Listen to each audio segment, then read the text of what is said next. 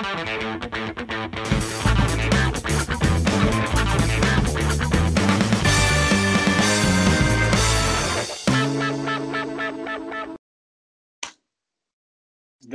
všetky hamburgerové deti, sme tu Zaza znova. Dnes sa budeme baviť, ako vidíte, podľa tej glorioly za mojou hlavou o Európskej únii, konkrétne o tom záchrannom obnovovacom balíčku 750 miliárd, z ktorého sú všetci nadšení, teda všetci okrem nás. Ty si k tomu napísal super publikáciu, ktorú som ja akurát dočítal a určite odporúčam všetkým našim divákom a poslucháčom, aby si ju prezreli.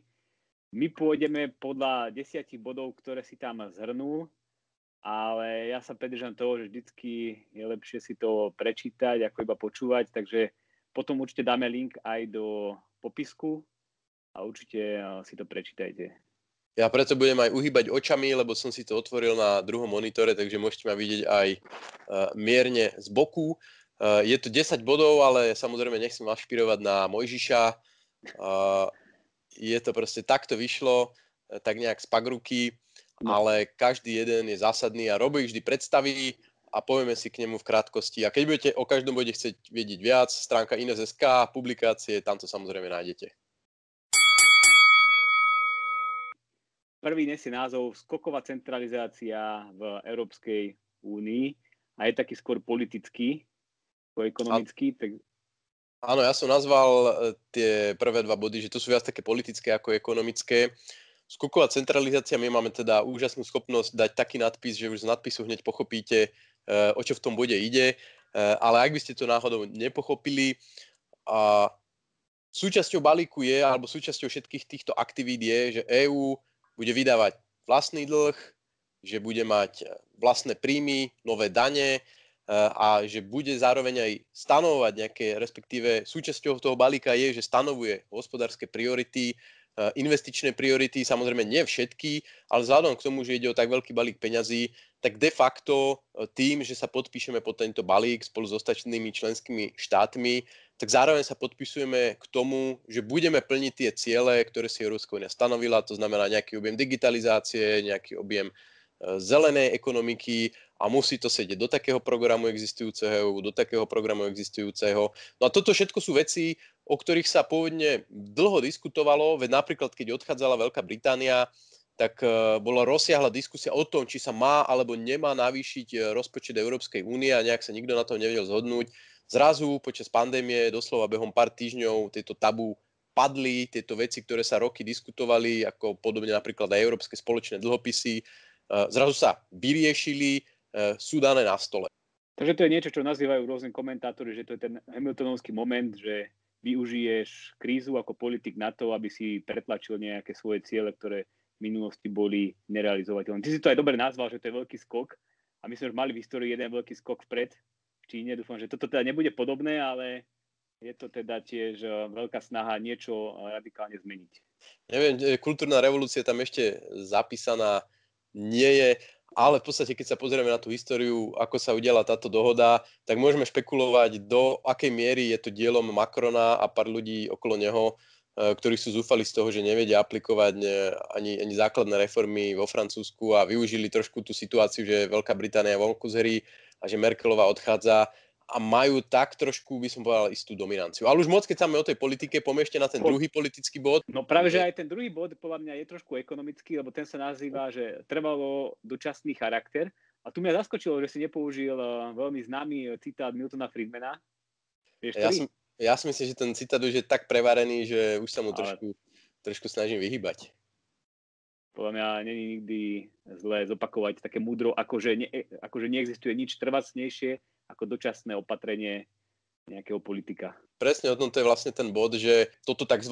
NGEU, Next Generation EU, alebo volajme to odteraz, že balík, nech si nekomplikujeme život, tak tento balík vlastne je na 7-ročné obdobie, po 7 rokoch je vyčerpaný, zabudnutý a sme nazad tak, jak to bolo, lenže jeho splácanie je natiahnuté až do roku 2058. Čiže na ďalších 37 rokov od teraz a tváriť sa, že úplne 37 rokov a teda tá už asi 5. alebo 6. generácia politikov, ktorá tam bude v Európskej únii oproti dnešku, ktorá už ani nebude poznať, aký bol svet predtým, ako sme splácali tento balík, pred tými daňami, ktoré boli zavedené na splácanie tohto balíka, tak je ťažké si predstaviť, že oni len tak si povedia, dobre, tak teraz sa vraciame do roku 2021, púšťame z rúk všetky tieto nástroje a tvárime sa, že to nikdy neexistovalo a ideme tak, ako sa išlo pred 37 rokmi. To je podľa mňa nemysliteľné.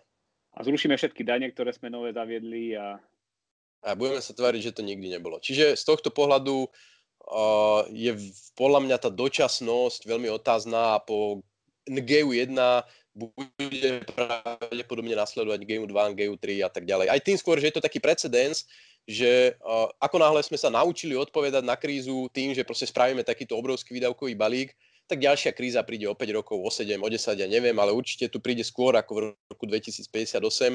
No a my zase už budeme naučení, že tak teda odpoveď na tú krízu je obrovský výdavkový balík a postupne sa nám to bude takto nabalovať. Tak poďme ďalej a ja ťa sklamem, lebo myslím, že aj tretí bod je tak trošku politický. Ten nesie názov falošné zaštítenie sa pandémiou, teda, že to bola vlastne iba taká zámienka, o čo sme sa už tak trošku aj bavili.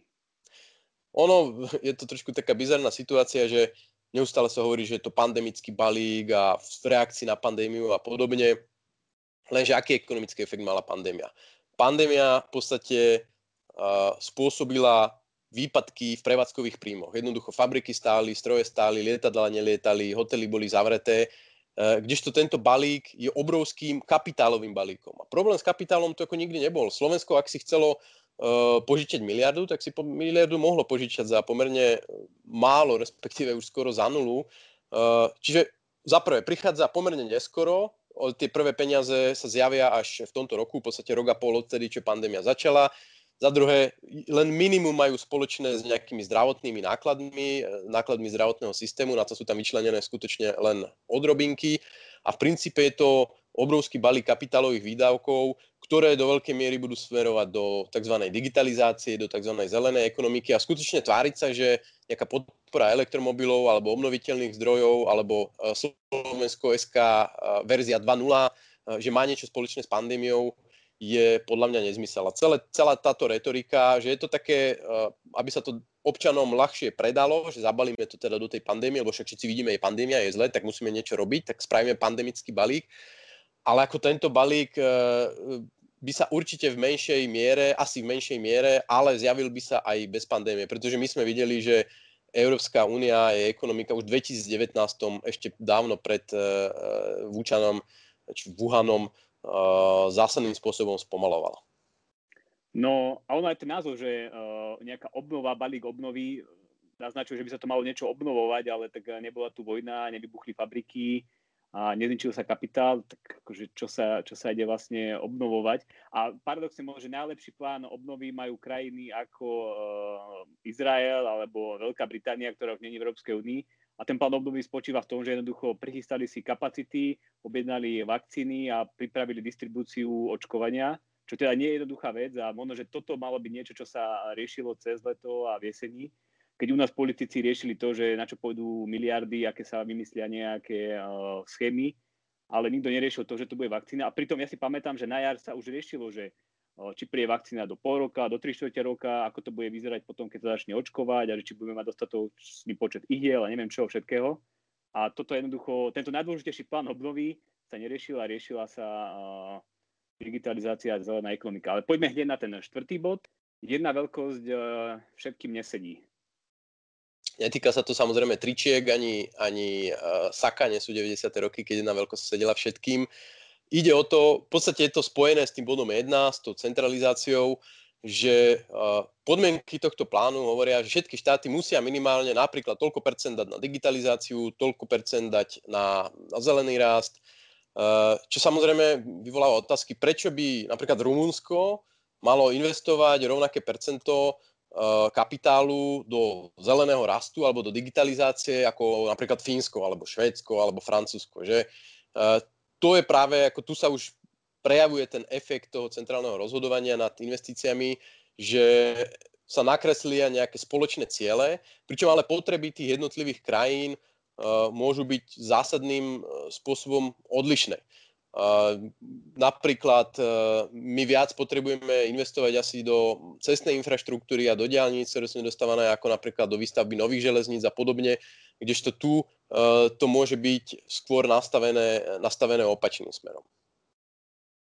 Takže vlastne to je taká ukážka toho, že ak niekto čakal, že nejaké centrálne plánovanie a nejaké plánovacie komisie prídu v takej forme, ako boli za socializmu a pred 89., tak sa nedočkal a ono to prišlo trošku v inej forme, ale v zásade je to veľmi podobné, že proste niekto si sadne, urobiť nejaký plán s percentami a tí ďalej pod ním nižší politici, nižší úradníci musia podľa toho makať a vymýšľať. Ono je to prezentované ako taký nejaký veľký skok smerom dopredu, ale napríklad keď sa pozrieme na tie železnice, tak z eurofondov dosiaľ mali slovenské železnice alebo sektor železníc k dispozícii viac ako 2 miliardy eur a tento nový plán im dáva naviac 700 miliónov. Čo je teda otázka, či práve tých 700 miliónov spôsobí nejakú zásadnú zmenu, zásadnú rekonštrukciu, zásadné nakopnutie rastu. V princípe je to len pokračovanie tých aktivít, ktoré boli doteraz. Tu sa chcel aj spýtať takú trošku otázku out of box, ktorá nebola v tej publikácii, že sú niektorí kritici tohto celého balíka, ako to nazývame, ktorí tvrdia, že dobre, je to akoby blbosť, ale v zásade, koľko to je, nejakých 700 miliárd a približne z toho polovica sú teda tie priame nejaké peniaze, ktoré sa môžu čerpať bez toho, že musia to tie štáty splácať. A že keď sa pozrieme na celkové HDP alebo na celkový verejný sektor, že to nie je až tak veľa, že tých 350 miliárd, to sa tam nejak utopí a nejak pôjdeme ďalej. Čo Marky, máš názor na toto, že? No, zaznievajú dva také hlasy, ako sú kritici, ako sme my, ktorým sa nepáči ani tých 750 miliárd. A potom sú kritici, ako napríklad Varoufakis, známy to bývalý minister financí Grécka a známa to hviezda takej tej modernej lavice v Európe, ktorý takisto kritizuje tento balík, ale kritizuje ho skôr ako si ty naznačil, že tento balík je príliš malý na to, aby nejakým spôsobom zmenil trajektóriu Talianska, Grécka, Španielska a ďalších štátov a že v konečnom dôsledku môže ľudí ešte viac naštvať, pretože minie sa 750 miliárd, v týchto krajinách sa dokopy nič nezmení a teraz Nemci sa zase začnú pozerať, že dohaja, my sme teda ako v nemalej miere zafinancovali tento balík, tak ako sme zafinancovali Euroval, uplynulo proste 7-10 rokov a zase sú tu tie isté štáty a zase majú tie isté problémy a zase pýtajú peniaze. Čiže ono v konečnom dôsledku to môže ešte posilniť takéto negatívne tendencie, ktoré sme videli už od toho roku 2010. Jednoducho také nacionalistické tendencie, že jednoducho budeme sa pozerať na to, že niekto dopláca na niekoho iného, že proste Nemci musia doplácať na lenivých Grékov. Ale zase sa zakecávame, tak poďme hneď na peťku, myslím teraz. A tá nesie názov Nerealistické objemy peňazí na efektívne čerpanie. Toto je podľa mňa taký dobre pochopiteľný bod a na ňom asi budú súhlasiť snáď úplne všetci, pretože ja mám takú obľúbenú formulku, že investovať je umenie a dokáže to veľmi málo kto, že mať na kope veľa peňazí a dobre ich použiť je strašne ťažké. A mňa keď sa novinári pýtajú, že ako by mal vyzerať ten slovenský plán obnovy, že kam vy by ste to dali, tak moja odpoveď je neviem, pretože ja neviem, ako efektívne investovať miliardu alebo 2 eur, aby to malo čo najväčší výnos. Toto je veľmi zložitá úloha a častokrát je to pokus omyl, ktorý robia investori a ich spoluinvestori na nich stavkujú na akciových trhoch a podobne a hľadajú teda spôsob, kde tie peniaze v akom umiestnení majú najvyšší výnos. A teraz my tu máme už z existujúcich eurofondov proste XY miliard eur, o ktorých do značnej miery musia rozhodnúť či už európsky alebo domáci úradníci, že kam teda do akých sektorov, do akých projektov, do akých firiem, na aké zámery tieto miliardy potečú. A vieme, že to ako moc nezvládali. Za prvé, čerpanie eurofondov na Slovensku je slabé. My v tej publikácii máme uvedené aj číslo, že v období 2014-2020 čerpanie len niečo vyššie 30% tých existujúcich eurofondov. Častokrát sa čerpa zle, doteraz sme museli vlastne vrátiť zase v tomto období už asi nejakých 120 miliónov eur, lebo sa to proste čerpa buď technicky zle, alebo vyslovene protiprávne. No a teraz vlastne na tú istú infraštruktúru úradníkov sa navalí ďalších niekoľko miliard eur, ktoré oni budú musieť rozumne investovať tak, aby mali nejakú návratnosť. A toto je podľa mňa nerealistická úloha a predstava, že teraz, áno, všetci hovoria, že dobre, to treba investovať, aby sa to vrátilo. Ale to nikto nevie ako. To, že my si povieme, že do digitalizácie, do školstva, do zdravotníctva, no to znie síce pekne, ale či to naozaj bude mať tú návratnosť, tak to silne pochybujem. No to si mi úplne nahrá, lebo ja riešim práve rôzne digitálne spoločnosti a technológie a Európska únia si všimla teda, že zaostáva v tomto segmente a že z nejakých 10 alebo 20 najlepších technologických firiem v zásade nemá Európska únia prakticky žiadne zastúpenie, tak mu napadlo, že v rámci tohto balíka vytvoria niečo, čo nazýva, že investičný alebo inovačný fond a tam vyčlenili 3 miliardy eur na to, že Európska únia a úradníci začnú vyberať startupy technologické a digitálne a začnú do nich investovať peniaze. Maximálne do nejakých 15 miliónov eur. A to je pekná ukážka toho, ako to presne nefunguje. Že v Amerike, v Silicon Valley sú proste tie najlepšie mozgy, najlepší investori, ktorí majú čuch na to, čo zmení svet v najbližších 10 rokov, investujú vlastné peniaze, stretajú sa s tými ľuďmi, s tými inovátormi, získavajú vedomosti o tom, ako to vôbec funguje, pomáhajú im, dávajú im know-how, proste získavajú im kontakty, keď do nich investujú aj sa snažia im pomôcť. A to je úplný balík služieb a taký ekosystém, ktorý tam vznikol v Silicon Valley. A teraz sa to Európska únia snaží napodobniť tým, že dá úradníkom 3 miliardy a povie im, že toto tu nejak rozdajte európskym startupom, aby sme my mali nejaké technologické giganty. Takže asi vieme, ako to skončí a takto to jednoducho nefunguje. Hej? Že nahradiť tých venture kapitalist, tých ľudí, ktorí vedia, ako investovať nejakými úradníkmi. A tam sú hneď dve rizika. Prvé riziko je teda, že to umiestnia zle, tieto peniaze. A druhé riziko je, že každý venture kapitalist sa tiež môže potknúť, ale v istom momente si povie dosť, utopil som prachy, odskakujem.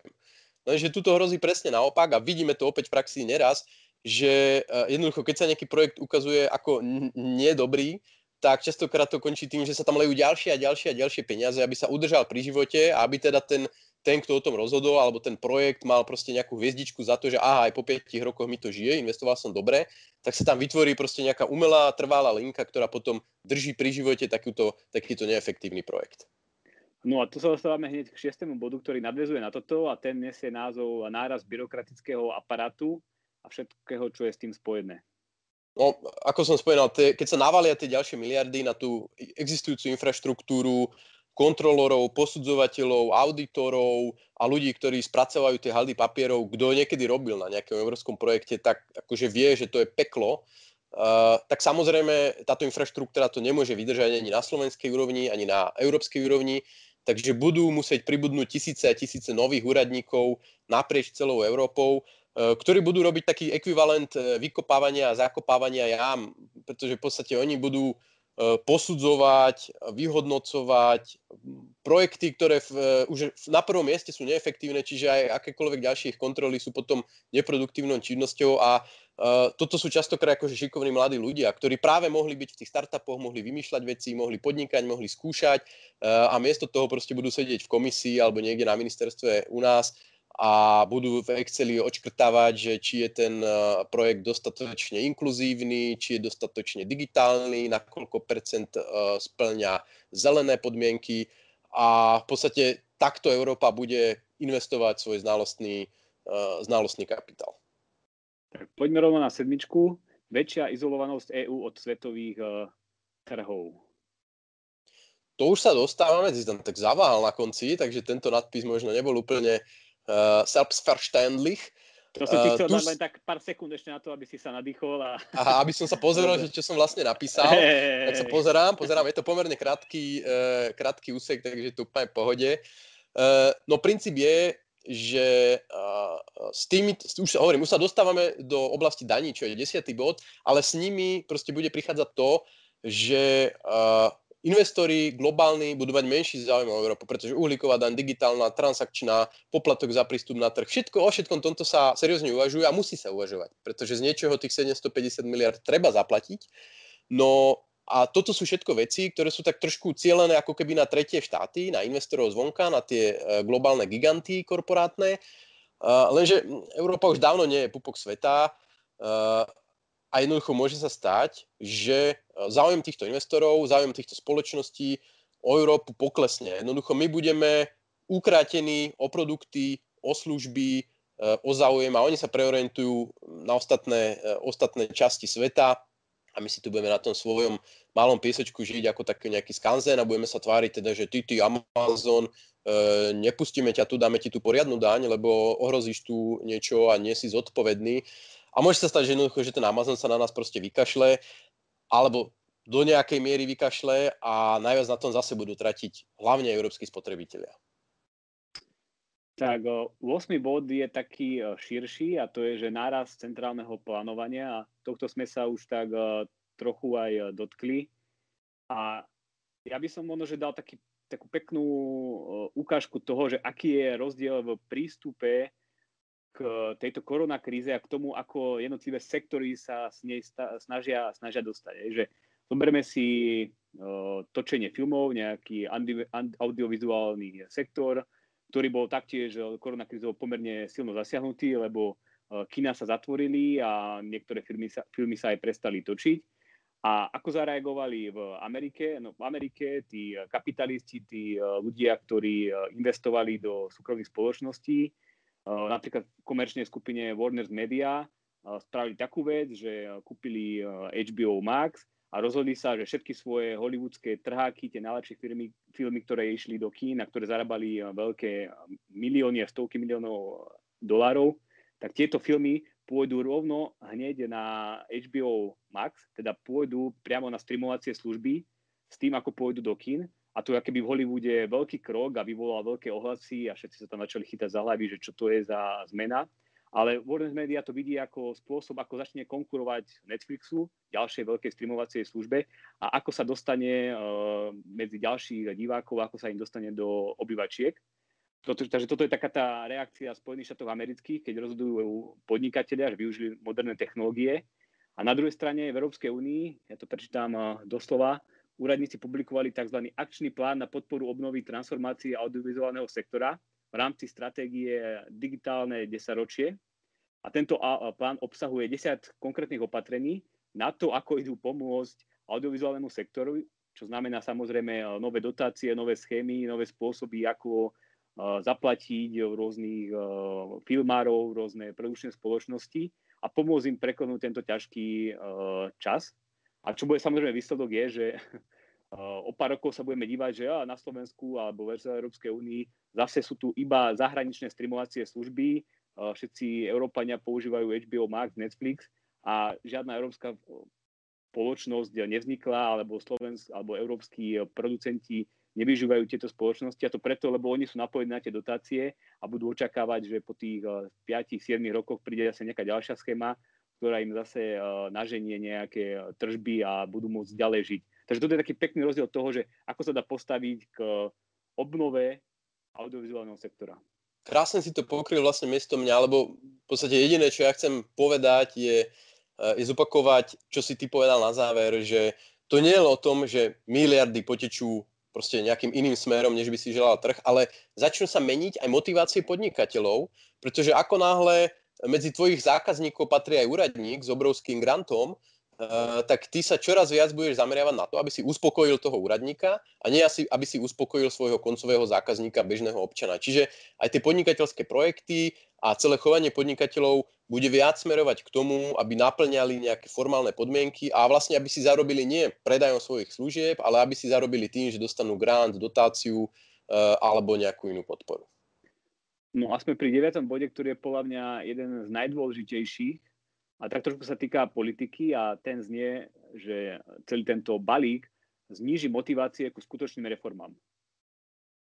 No, on sa predstavuje ako nejaký reformný balík a aj v tej slovenskej diskusii vidíme, že proste budú sa robiť reformy v školstve, zdravotníctve, neviem kade, tade.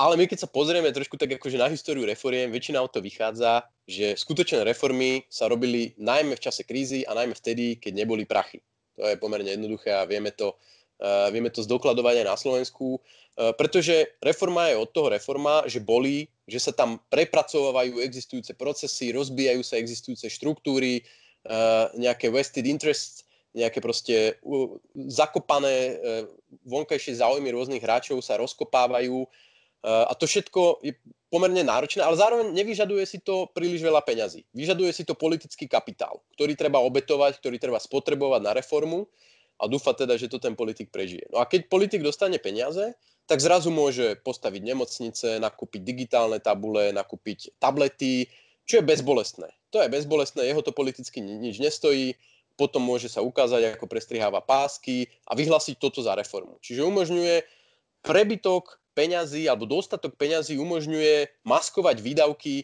za reformy. Preto ja sa obávam, že tento balík skôr povede k tomu, že my tie potrebné veci urobíme neskôr. Pretože my sme ich mohli urobiť aj v 2019, aj v 2018 a nebol problém v peniazoch. Však nakoniec k téme školstva máme už kopec videí.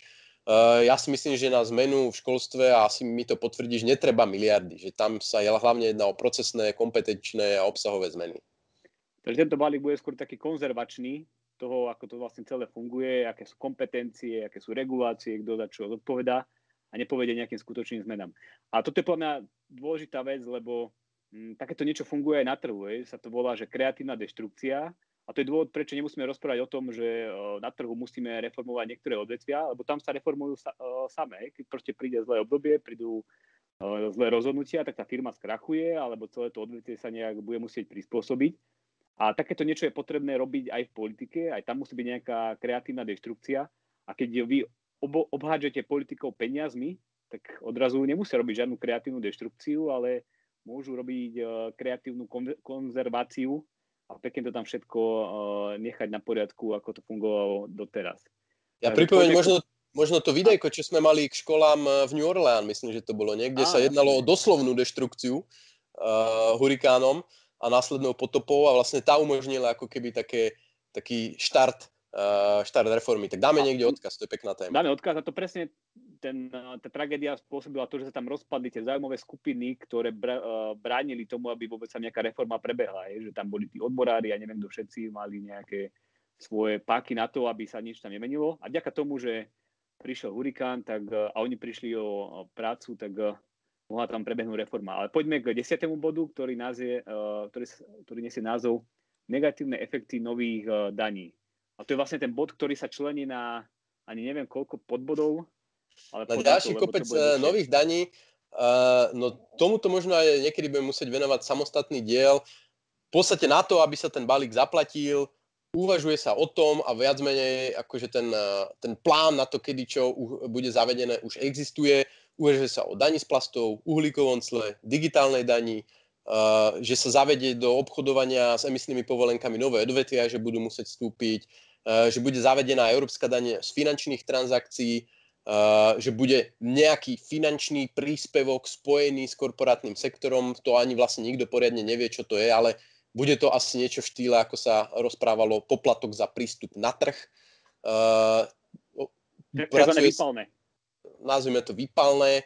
Pracuje sa na spoločnom korporátnom daňovom základe, ktorý neskôr sa stane asi konsolidovaným a bude viesť k väčšej unifikácii daňových systémov naprieč Európou.